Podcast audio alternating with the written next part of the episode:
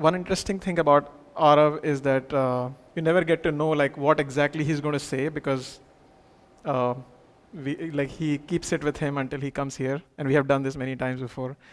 Uh, but he just amazes me every time, and thank you, Arav, for those beautiful words.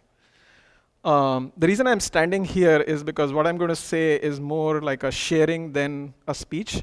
So I'm going to just pull my chair and we can imagine that all our Zoom friends are also in the room sitting with us. And I'm going to be talking about pain. And hopefully, something which is valuable for all of us. It's a little bit intimate for me, and I feel like if I do it this way, then it I feel a little bit more bonded with the community while I do it. I don't have a direction for any of you, but I have directions or things which I have followed. I don't have a map, but I have a topology, topography, a place, a territory, which I have experienced over last few decades. The first time I realized that I was in pain uh, when I was about 20, and that was in 1994.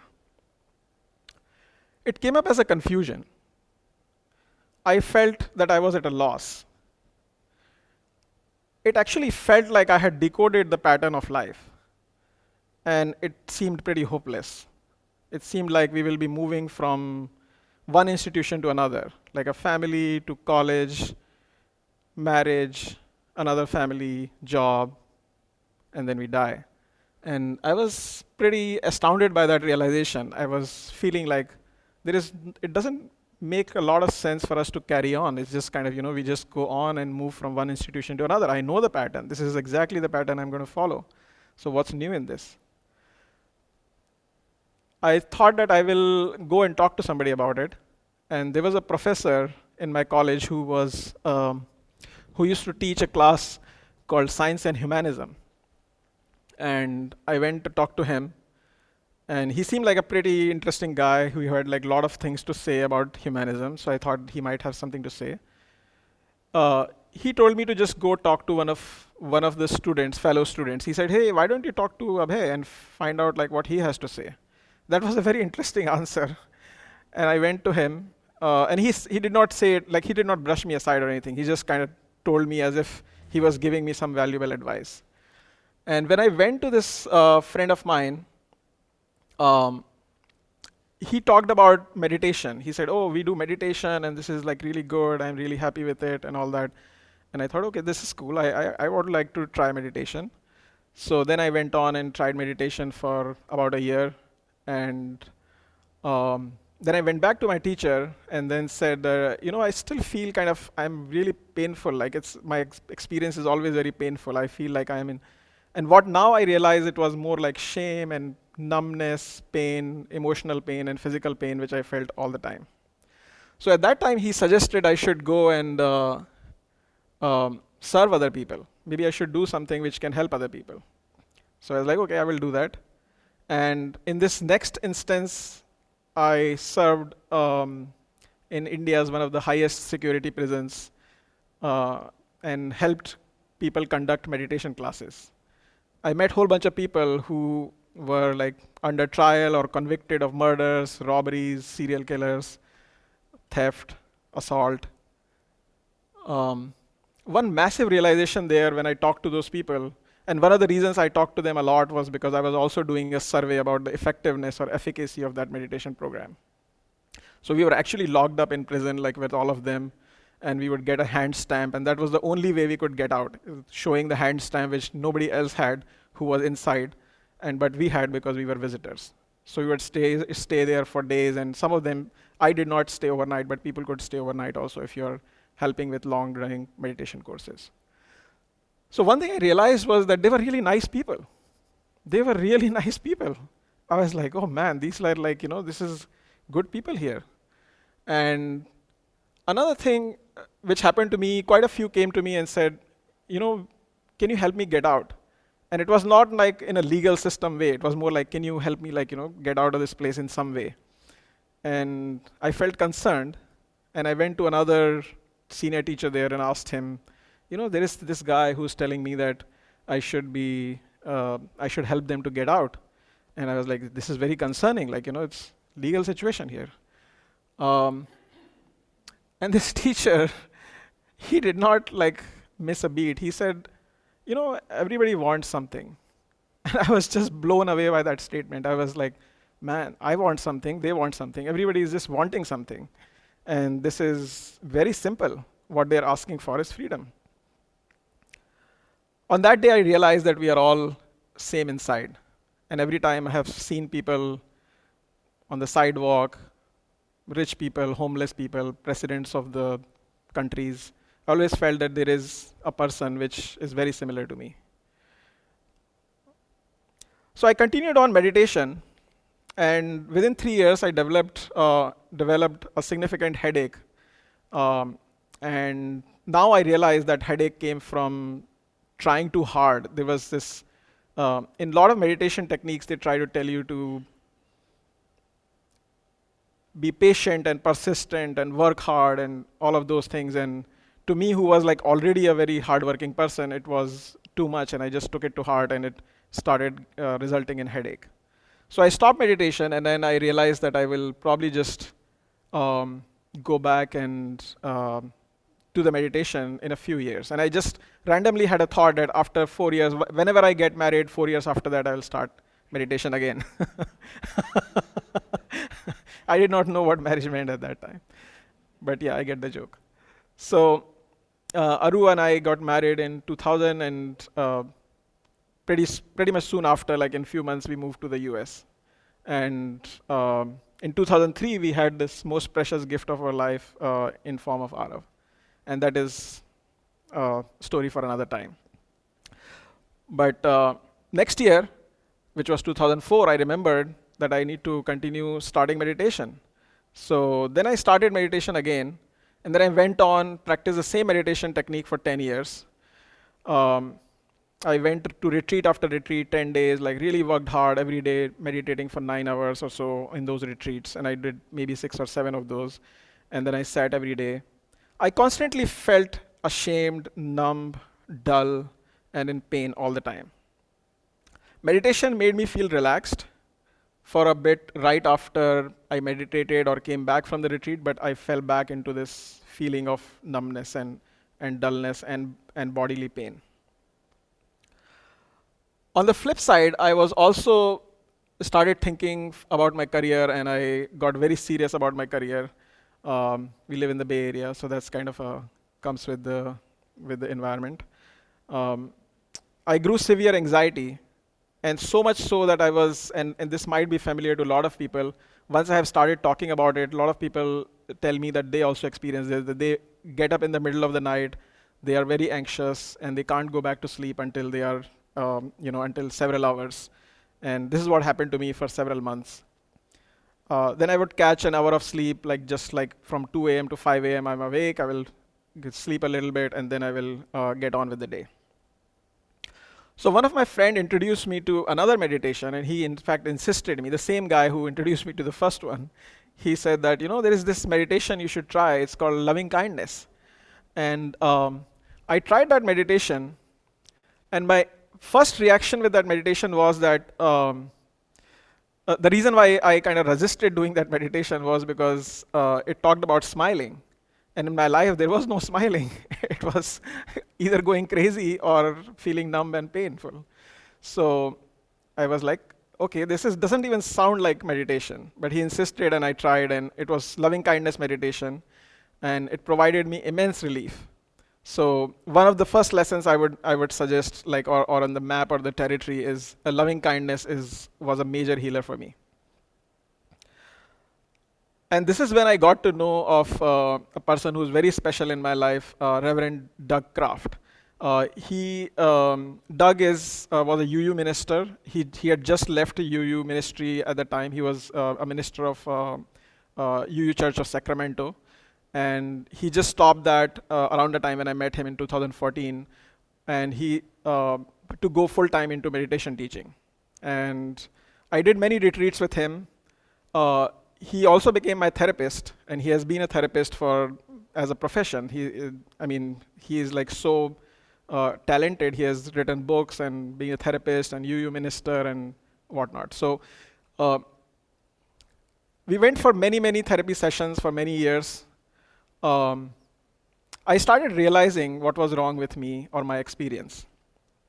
I started seeing that there was this um, sense of abandonment and abuse which happened uh, when I was a child, and that was still with me. And that was the one which I was trying to mask throughout uh, with shame and anxiety. Um, it was hard. Most of those therapy sessions, I cried, and I cried, and then I cried again. And it was just a routine. And it felt better. So, another lesson here I actually recommend crying. I feel crying is a really good thing.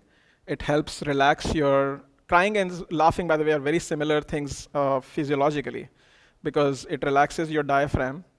And sometimes you come in shakes when you're sobbing or, or, or you're crying, you're pushing down on your diaphragm. Uh, it feels good. And it relieves a lot of emotions which are otherwise uh, stay inside.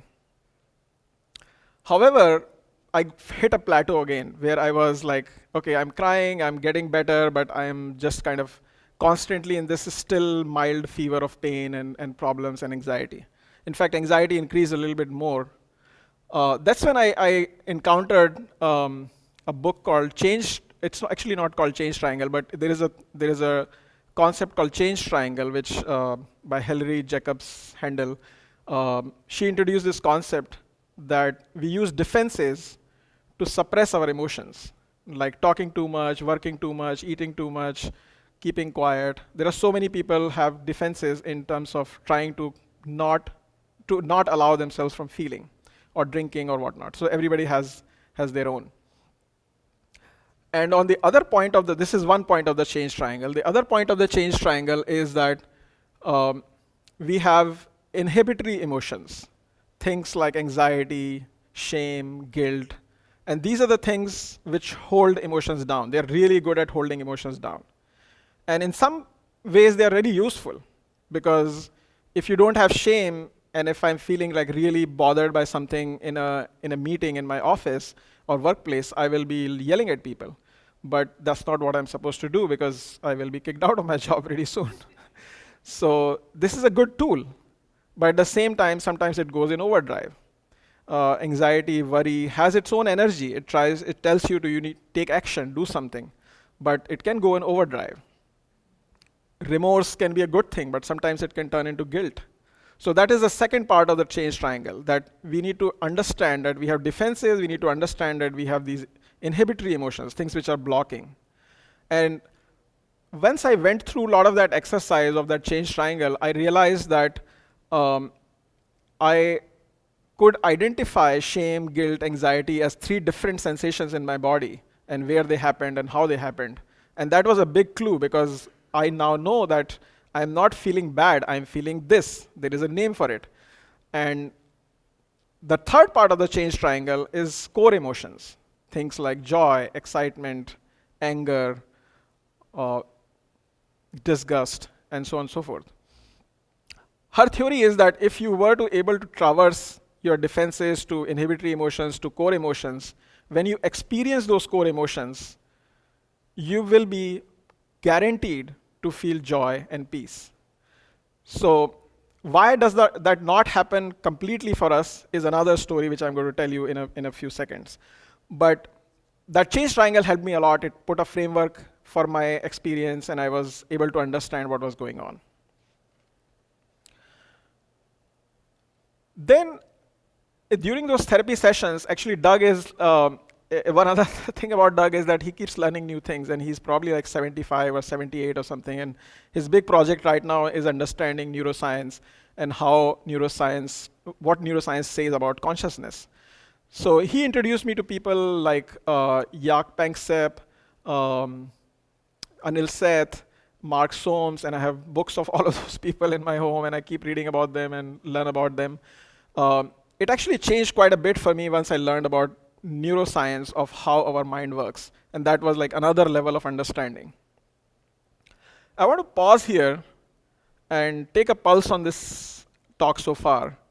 Um, So just to like start off, like a basic question, has anybody suffered here before? okay, okay.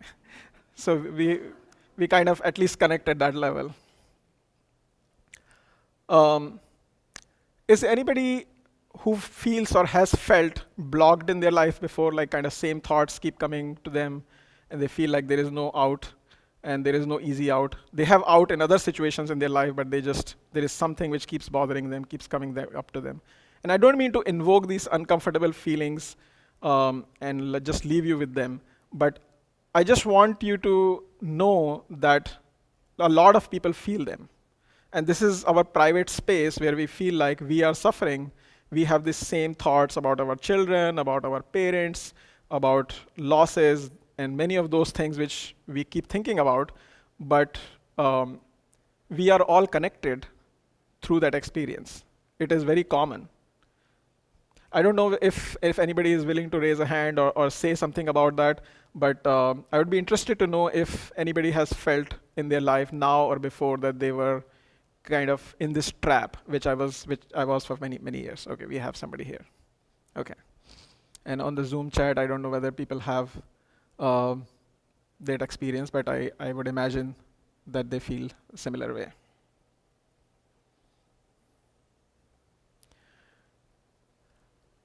Is um, is anyone willing to talk about it? Or, or post it in a chat window where it's not necessarily about going into the gory details, but just like a line or two about how you felt when you felt trapped, when you felt that you were not feeling that this situation is going to resolve. And I have lived that life for like 28 years or probably longer. I realized that I was living that life when I was 20, but I probably lived longer than that.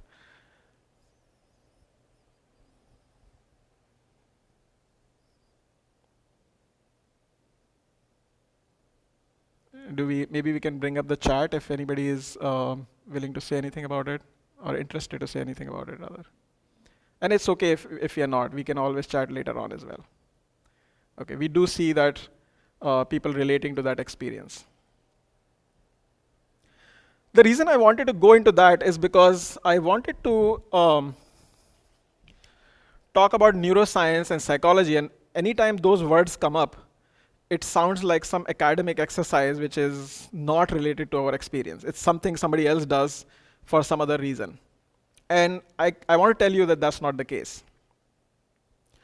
So, okay, yeah, so we, we hear about the difficult problems in today's world, in our country. Uh, so I agree with that. It's not only personal, it could also be things which affect us uh, at a national level, at a, uh, at a human level, at global level. So uh, starting with Jaak, his name is pronounced as J-A-K, Jaak Panksepp. He is no more, but he did decades of research on emotions. His research was mostly empirical. He tried to prove that humans and mammals and even birds and even fishes experience emotions. He is actually fondly known as rat tickler. rat tickler. So he actually proved that he could tickle rats and they would laugh. so there is a video, there is a grainy video on internet somewhere where you can see him do that. And the rats are so fond of that that they will follow his finger around because they want them want to be tickled. Feel the same thing as we do. Is because if we believe in evolution, this part of the brain is actually much more fundamental than the part of the brain which developed later on, which thinks and which plans, executes, and all of those things. So if you like just make a ge general model of the brain, the front part is neocortex, where you think and plan and have executive functions, and the back side of the brain, which many people call reptilian brain, is actually driving the whole show. It is starting emotions. It is the seat of emotions. Couple of other interesting things about Jaak's discovery and how he presented them was he called sadness as grief and panic. Grief and panic. That made a lot of sense to me because whenever I felt these emotions, I was feeling overwhelmed. It was this feeling of drowning. I, I'm, I want somebody to rescue me. And when he said panic, it made a lot of sense because it was not fear, it was panic. It was something about being left out and not finding hope. And that came, as I have mentioned before, that came early in my childhood. Um, it was not, so actually a little bit about that, like a couple of sentences on that is, um, I feel like I was part of an intergenerational trauma which has been going on for generations for my parents, and it eventually came to me, and I'm, I'm 100% positive that I have transferred some of that to Arav, uh, unfortunately. But um, that intergenerational trauma meant that I was abandoned, I was abused, um, and that feeling of hopelessness of there is nobody to take care of me, and that's only I need to take care of myself, in fact, came to me even when I was a baby. And the reason I know this or can have a guess on it is because many times in meditation and therapy, I actually felt like I was a pre verbal baby where I was experiencing uh, feeling abandoned. So, grief and panic. Panic comes from not being cared for when you're completely dependent on your caregivers. So, that was the panic part. The other interesting thing about Jaak's no- nomenclature is that he called anger as rage. Rage is actually much more pure form of anger. Uh, and he capitalized these words, grief, panic, ra- rage, etc., to tell us that these are not layman terms, these are scientific terms which he's using. Rage is something which like starts in the lower part of the brain and it wants to do something. It has like a target, action. And, um, and the healthy way to take it out is to experience it. And the way I experienced it uh, a few times in therapy sessions was to take it out on the tissue box. And I tore it and threw it and all of that. so, which I would say was very healthy way to take it out because um, it didn't, tissue box did not mind it. So going from Jaak, now Anil Seth, he's a British um, neuroscientist, and uh, Mark Solms, who is in South Africa. Uh, they both parallelly did some research with, where they came to the conclusion that our consciousness actually comes from our emotions. It is very much linked to our ability to feel emotions. Consciousness is, uh, the word consciousness here means being aware the fact that we are aware, we are not plants or we are not a chair, we are aware of what we are doing or what we are feeling, comes from our ability to be conscious. Consciousness is not the same thing as wakefulness because we can be asleep, but we can still be conscious. We can have dreams. So the consciousness is about our ability to feel. They said that consciousness comes from the deep part of the brain. In fact, consciousness arises because of something called affect. Affect is uh, something as we, I will describe it in a little bit, but affect comes from, um, is actually the beginnings of emotion. Beginnings of the feeling is called affect in their terminology. And what they described was that consciousness arises because there is a need to do something about the affect which happens in the body. And the affect happens, and later on, emotion happens because our situation, our organism as a, as a species has evolved so much uh, not that humans have evolved so much, the, the evolution has evolved so much to generate human being is that consciousness is important to deal with the complexity. And this is actually Doug's theory, the last part, that um, consciousness is coming because the, the organism has to deal with a lot of complex scenarios. One of, the, one of which is society. Like this is hugely complex operation, the one we are doing in right now. And we are able to do all of that, and we, I feel that all of this is very much necessary for our survival to be able to interact, buy groceries, talk to people, all of that. And this requires being able to deal with affects, being able to deal with disappointments, with joy, connecting with people, and all of those things, caring for other people, and all of those things. So, that whole thing of affect, once the affect starts, then consciousness starts. Then you become aware of it. So, there is another book which I read um, called Shame and Pride by uh, Donald Nathanson. And that book describes um, this nice structure how uh, we move from affect to emotion to mood. So, affect is, uh, we can think of affect as something which is uh, like a feeling in our hardware, like, you know, feeling in our physical body. Um, take example of thirst, hunger. I'm, I'm guessing that everybody recognizes like how thirst feels, how hunger feels. And um, my apologies for making you feel hungry right now. we'll have burritos soon after. Um, but uh, even the emotional affect, before it becomes a feeling, it is similar to thirst and, and hunger. It is very fundamental to, innate to our existence. Once you're aware of it, it becomes a feeling. So that's the next level that you know what is happening. When, you when you're aware of a feeling, almost immediately you start getting memories from the past about that same feeling which has happened before. And once those memories are picked up from the long-term archival or storage to our short-term memory, that becomes an emotion. So you keep going back and forth into thinking about, oh, for example, let's say I'm I'm walking outside and somebody didn't talk to me who usually talks to me. I'm like, oh, this guy didn't talk to me. And almost always I will realize that there was like 20 other scenarios where somebody didn't talk to me. And I was like, yeah. And there is this starting chatter starts in my mind that, okay, maybe I'm not dressed well or I'm not talking well or I don't look good enough. So whatever the reasons why we make up why this person didn't talk to me. So all of this happens because of this interaction between memory and feeling, which is we call emotion.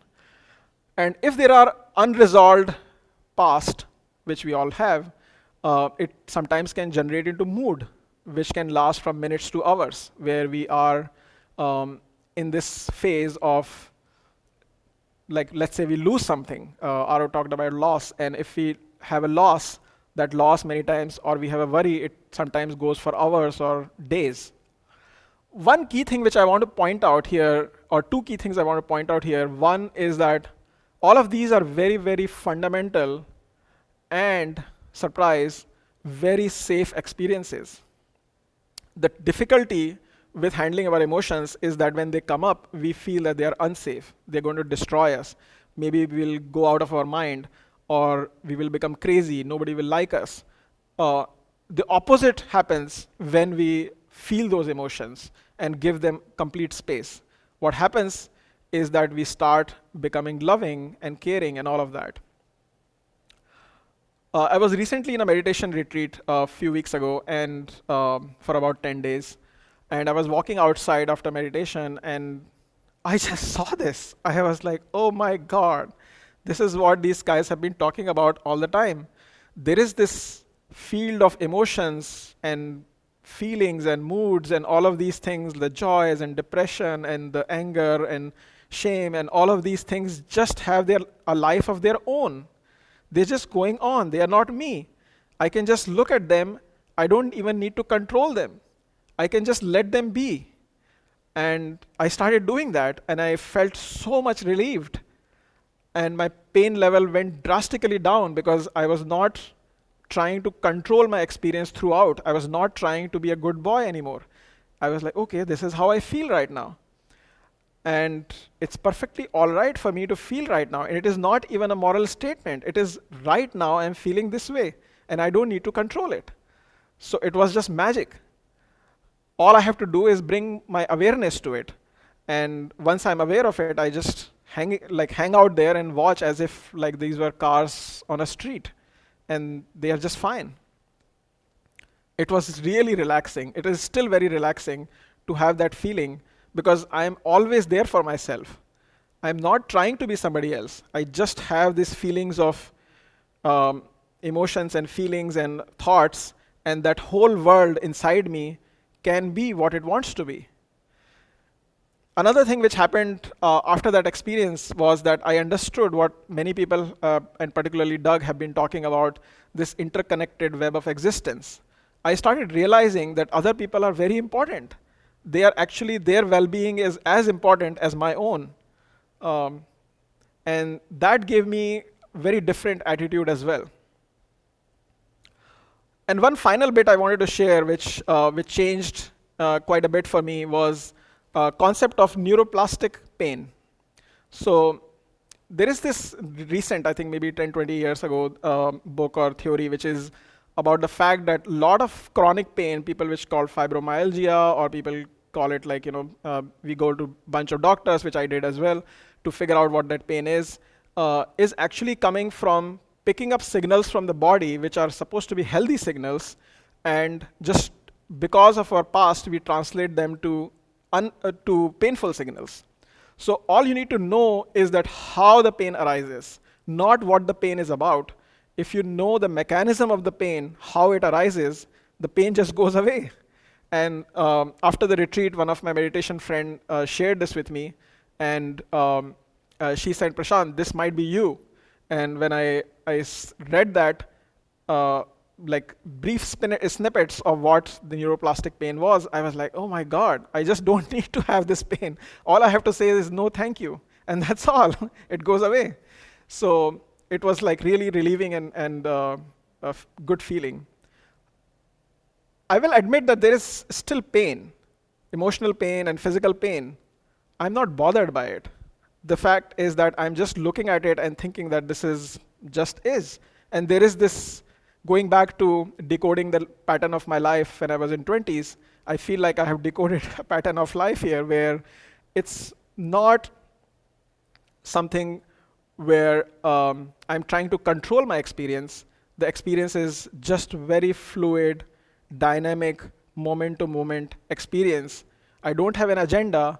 I don't have um, something I want to be or something I want to do. I'm playing a lot, lot of roles. Like I'm still fighting for uh, the causes as a as a management person in my company, as a dad, as a and, and my own personal uh, wishes and aspirations. But all of those things are not something which I am. Right now, my current to moment to moment experience is just that I am feeling a whole bunch of things, and this is how things happen in my system. And guess what? These things have been happening for millions of years for fishes, for mammals, for humans for thousands of years. And uh, that gives me, and they are so much deep in my, in my brain that if I say that I'm responsible for these emotions because I'm thinking this way, it's completely bizarre because thought comes significantly like miles down the road in that whole structure. Actually, they are coming from my feeling, my actual feeling, and, and they are really encoded in me. I also happen to do two other things which I wanted to talk about quickly, and then I end. Is that um, I cut down a lot of toxic relationships in my life, and that gave me permission to grow. So if that's another kind of you know uh, pointer if anybody wants to consider that. It's it's really really helpful. It works. It doesn't give you. Uh, it doesn't take you out of suffering right away. At least it didn't for me. But it gave me permission to recover and grow. And um, one final thing was that I, uh, in my meditation retreat, I talked about what I was ashamed of. And I started, I mean, I I thought that I will have a list of five or ten things, and I talked to my meditation friends, six or seven people who were doing the retreat with me, and said, you know, um, I would like to do this. And I know them for many years, and they're very supportive. And they said, yeah, I would. and we discussed like what could be the um, negative impacts on them, and we, they were like all supportive. No, we should do it. And I, I talked about it. I thought I might have a list of five or ten. Um, I ended up with a list of 70 and started with my physical appearance, uh, how I talk, my accent, and so many things. But um, it was very, very relieving experience. So if ever you find a safe setting where you want to talk about um, what you are anxious about, what you are guilty of, what you are ashamed of, this could be a very, very healing process going back to the change triangle. I would like to end um, with um, with a song which has become uh, extremely favorite of mine. And uh, this is by a person named Jim Scott. Uh, he lives in the East Coast. I'm not sure if anybody has heard of him, but um, he's he's has performed in many many UU congregations. Really uh, amazing music. Um, and I'm not going to sing because I'm a bad singer, but I'm going to just read it. What he he sang really well. I would just assume that some days go by without worrying about things that I haven't done. I would just assume that some time goes by without worrying about battles never won. I would assume that a woman or a man live in peace on the land, and before we judge the way they lead their life, we would be prepared to lend a hand. And here is the magic there is a way and there is an ease to the life we lead. There is a way and there is an ease to the life we lead. There is a dream of peace not so far away. There is a force and there is a flow to the life we lead. There is a force and there is a flow to the life we lead if we just release and let it be that way. Thank you.